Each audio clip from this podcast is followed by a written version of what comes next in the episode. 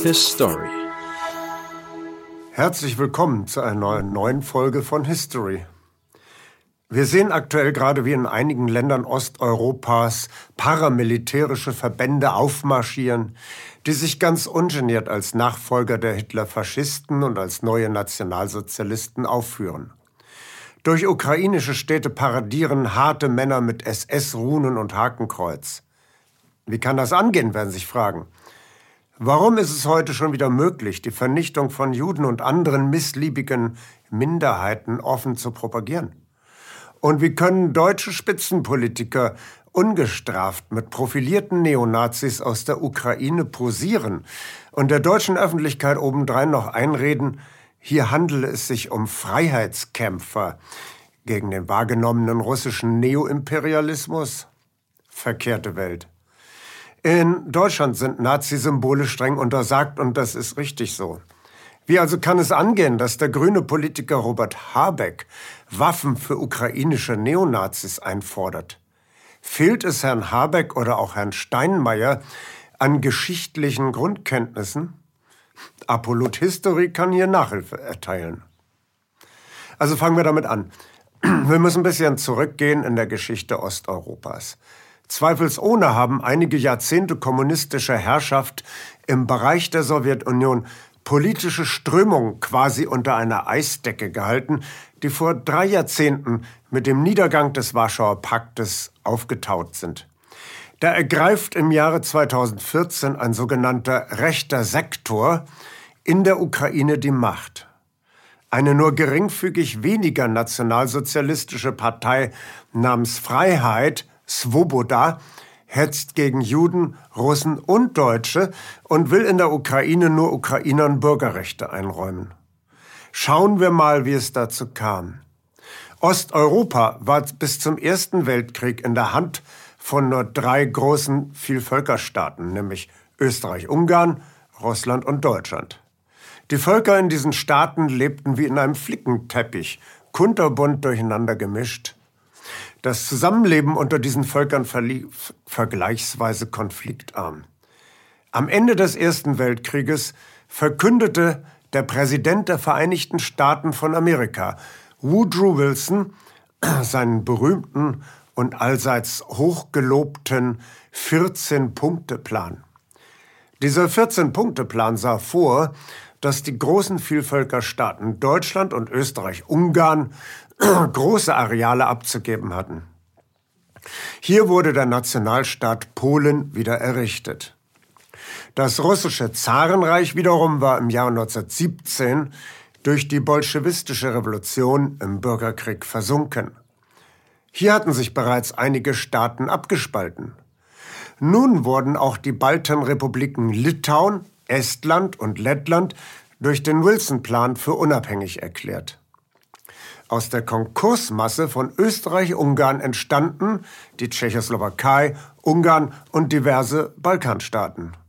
Nun wurde die ganze Gemengelage höchst explosiv.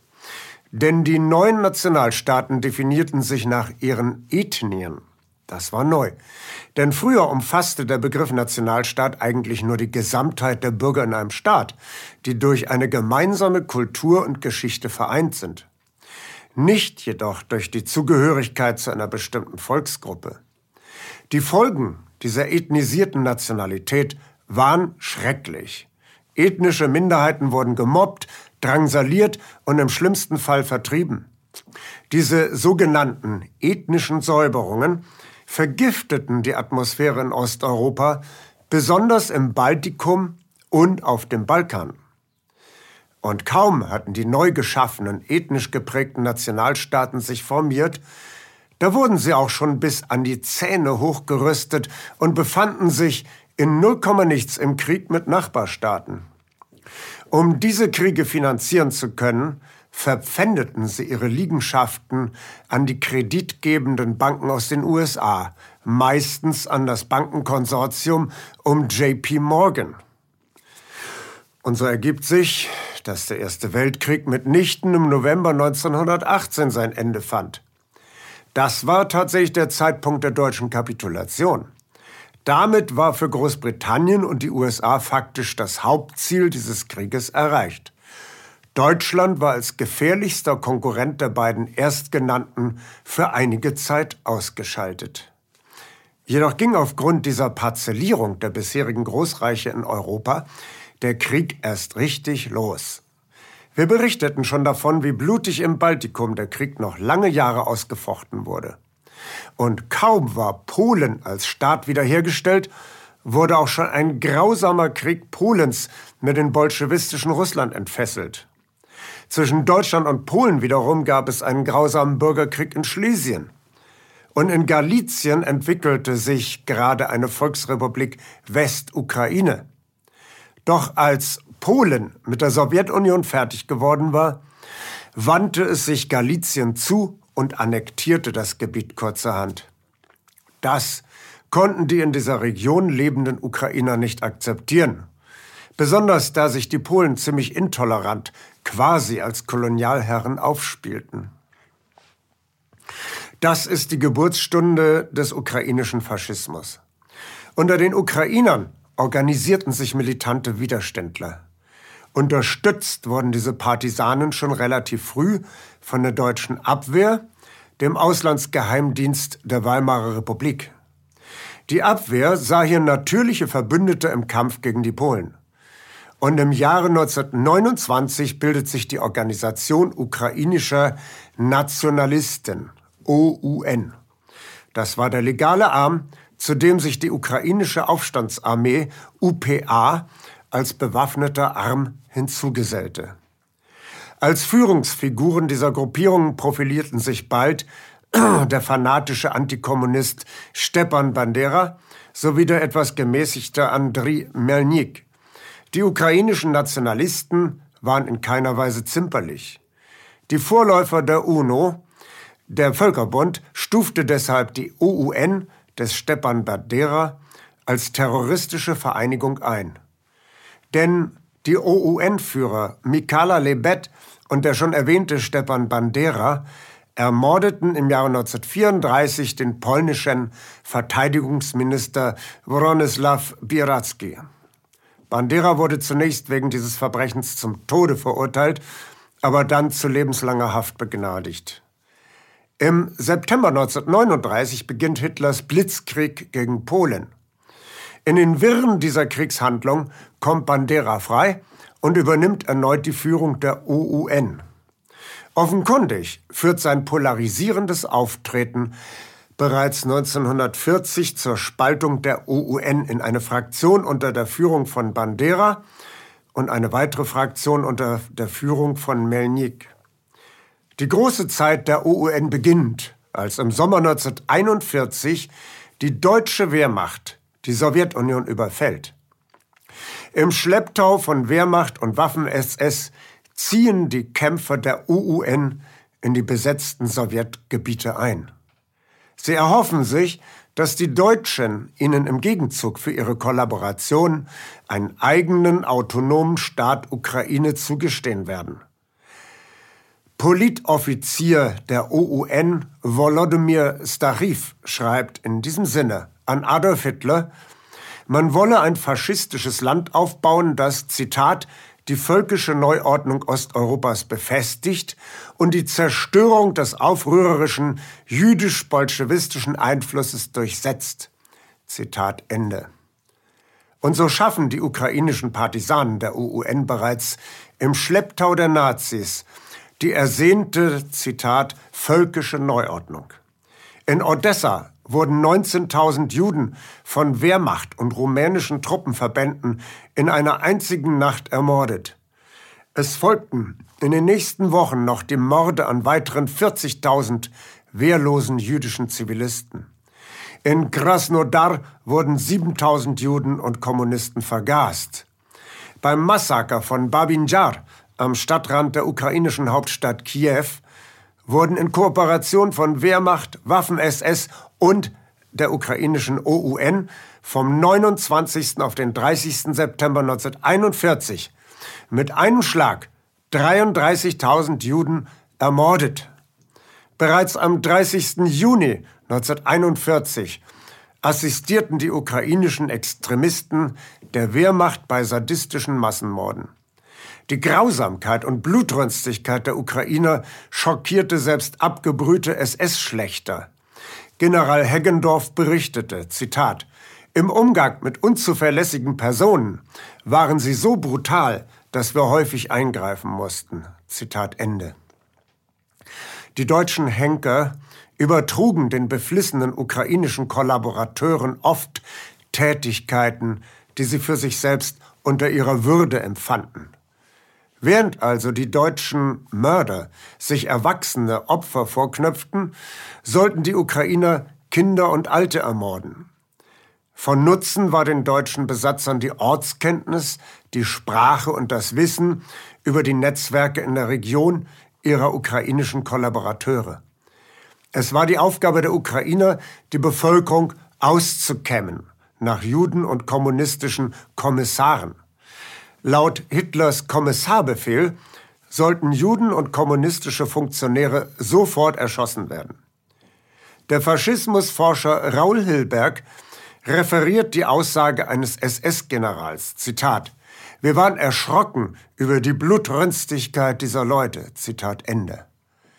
Auch mit den Polen machten die Ukrainer kurzen Prozess. Zwischen 1943 und 1944 wurden mal ebenso über 100.000 polnische Zivilisten massakriert. Allerdings nützte all dieser beflissene Eifer den ukrainischen Kollaborateuren gar nichts. Zwar hätten führende Nazi-Funktionäre gerne auf dem Boden der Sowjetunion neue, teilweise autonome Republiken von Hitlers Gnaden eingerichtet. Dieses Prinzip der indirekten Herrschaft hatte sich ja im alten Rom und auch im britischen Imperium glänzend bewährt. Doch scheiterte dieses Konzept am Starrsinn des Führers Adolf Hitler. Der wollte stattdessen Zitat, die slawischen Untermenschen, Zitat Ende, ausrotten, wie dereinst die Amerikaner die Indianer, um auf dem entvölkerten Land Platz zu schaffen für reinrassige arische Siedler. So wurden auch die Führer der ukrainischen Separatisten von den Nazis ausgeschaltet. Bandera logierte bis zum Kriegsende in einer Nobelwohnung in einem Konzentrationslager, ebenso auch andere führende Ukrainer. Dennoch verblieb das Fußvolk der OUN als inoffizielle Mitarbeiter im Schlepptau von SS und Wehrmacht. Als die Niederlage der deutschen Verbände allerdings offensichtlich wurde und sich die Streitkräfte nur noch auf dem Rückzug nach Westen befanden, wurden ukrainische Freiwillige sogar in die Waffen-SS aufgenommen. Für die Ukrainer richteten die Nazis das Bataillon Nachtigall und das Bataillon Roland ein. Als sich die deutschen Verbände bereits aus Osteuropa zurückzogen, verschanzten sich 40.000 OUN-Kämpfer in den Karpaten und hielten die Rote Armee auf, um den deutschen Verbänden den Rücken freizuhalten. Nach der deutschen Kapitulation gingen die Kämpfe der OUN und der UPA in den Untergrund. Zwischen 1945 und 1951 ermordeten die ukrainischen Heckenschützen schätzungsweise 35.000 sowjetische Polizisten und Parteikader. Ein Teil der ukrainischen Terroristen zog es allerdings vor, ins sichere Ausland zu gehen. Allzumal die ukrainische Bevölkerung zunehmend kriegsmüde war und der ständigen Attacken so langsam überdrüssig wurde. Ukrainer bildeten eigene Exilgemeinden, zum Beispiel im englischen Bradford. Andere Ukrainer allerdings wollten auch im Exil nicht von ihrem kriegerischen Gewerbe lassen. Ihnen kam zugute, dass in den USA Präsident Roosevelt gestorben war.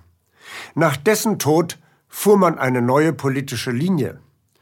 An die Stelle der Kooperation mit der Sowjetunion trat jetzt eine Politik der zunehmenden Konfrontation.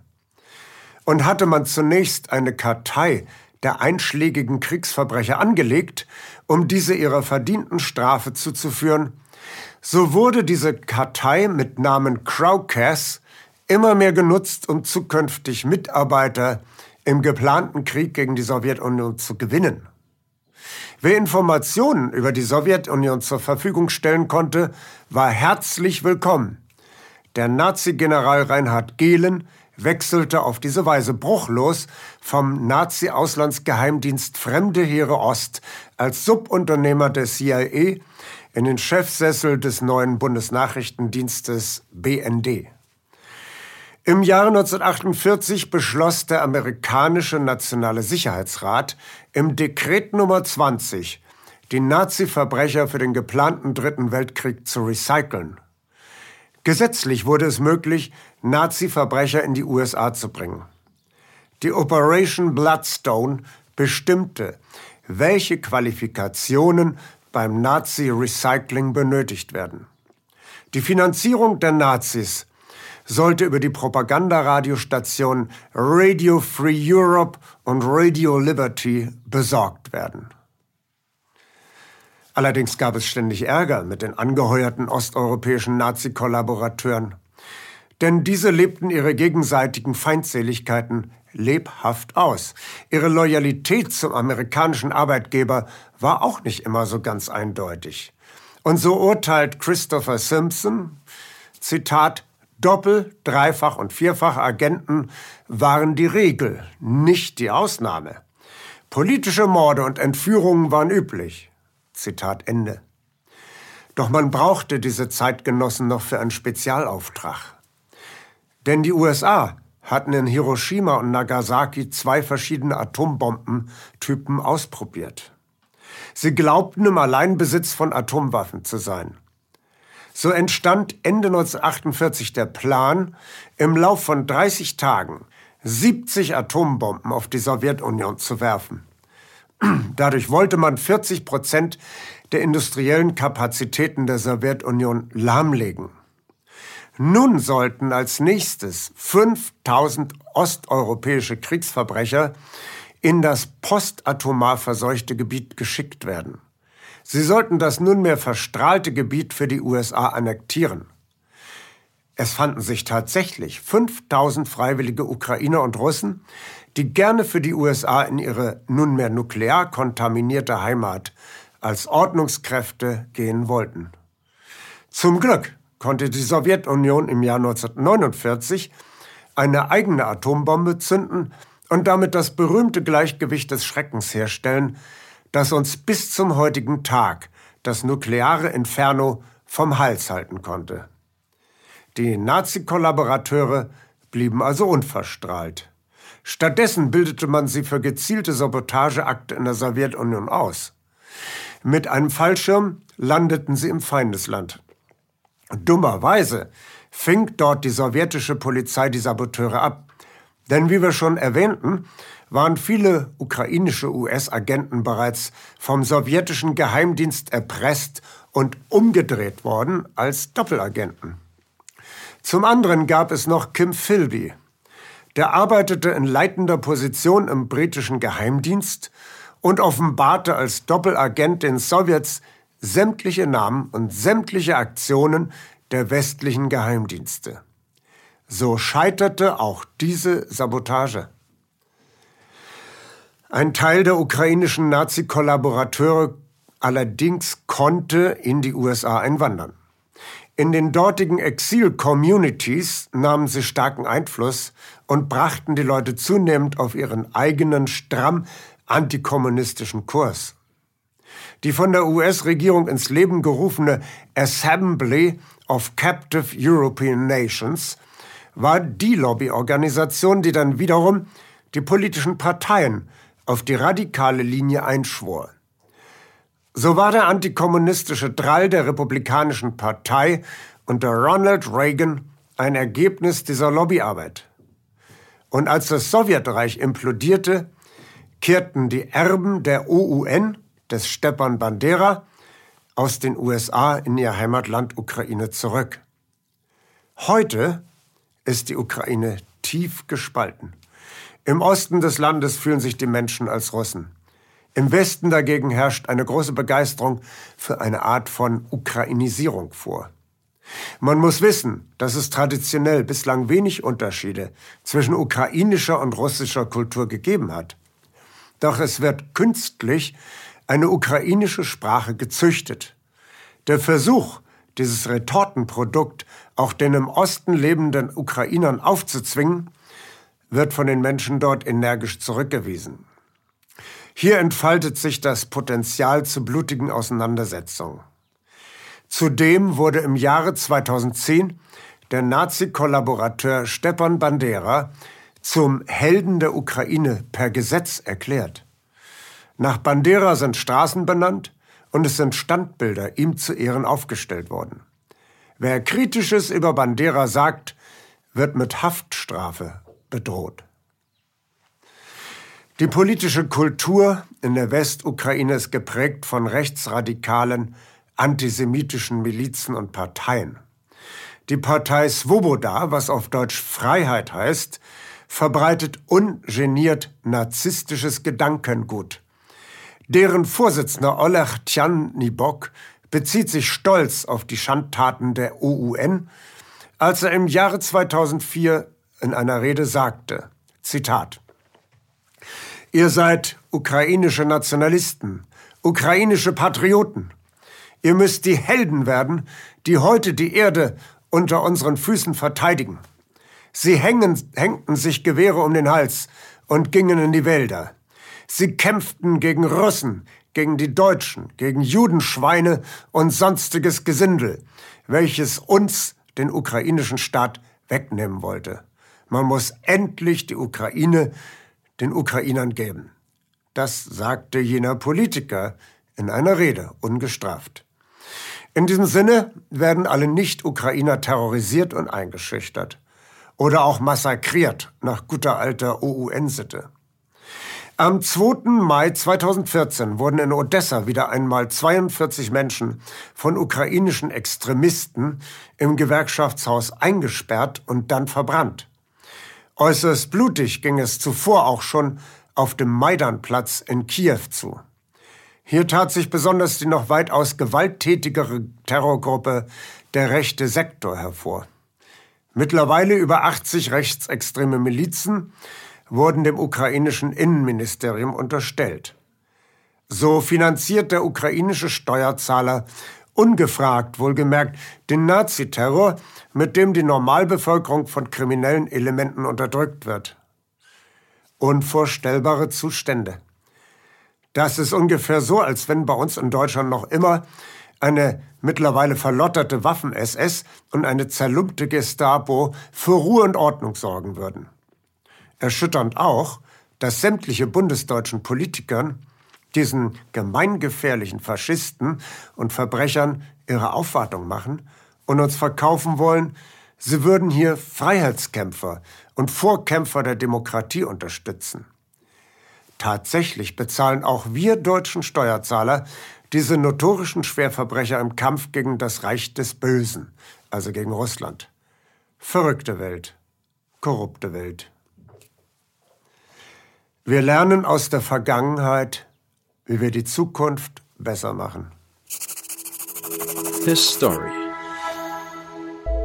Danke, dass Sie Apolut eingeschaltet haben. Wir sind ein unabhängiges Presseportal. Uns geht es um Meinungsvielfalt, Toleranz und einen möglichst breiten Debattenraum, denn nur so funktioniert Demokratie. Unsere Arbeit ist technisch aufwendig und kostet Geld. Da Sie immer wieder hier sind, unterstützen Sie Apolut am effektivsten mit einem Dauerauftrag – Mehr Infos auf apolut.net/unterstützen. Apolut ist keine Einbahnstraße. Lassen Sie uns in Kontakt bleiben. Abonnieren Sie den Apolut Newsletter, so verpassen Sie nichts. Registrieren Sie sich auf apolut.net/newsletter. Natürlich gibt es Apolut auch als App. Einfach auf apolut.net/app runterladen und mobil auf dem Laufenden bleiben. Apolut. Das denke ich auch.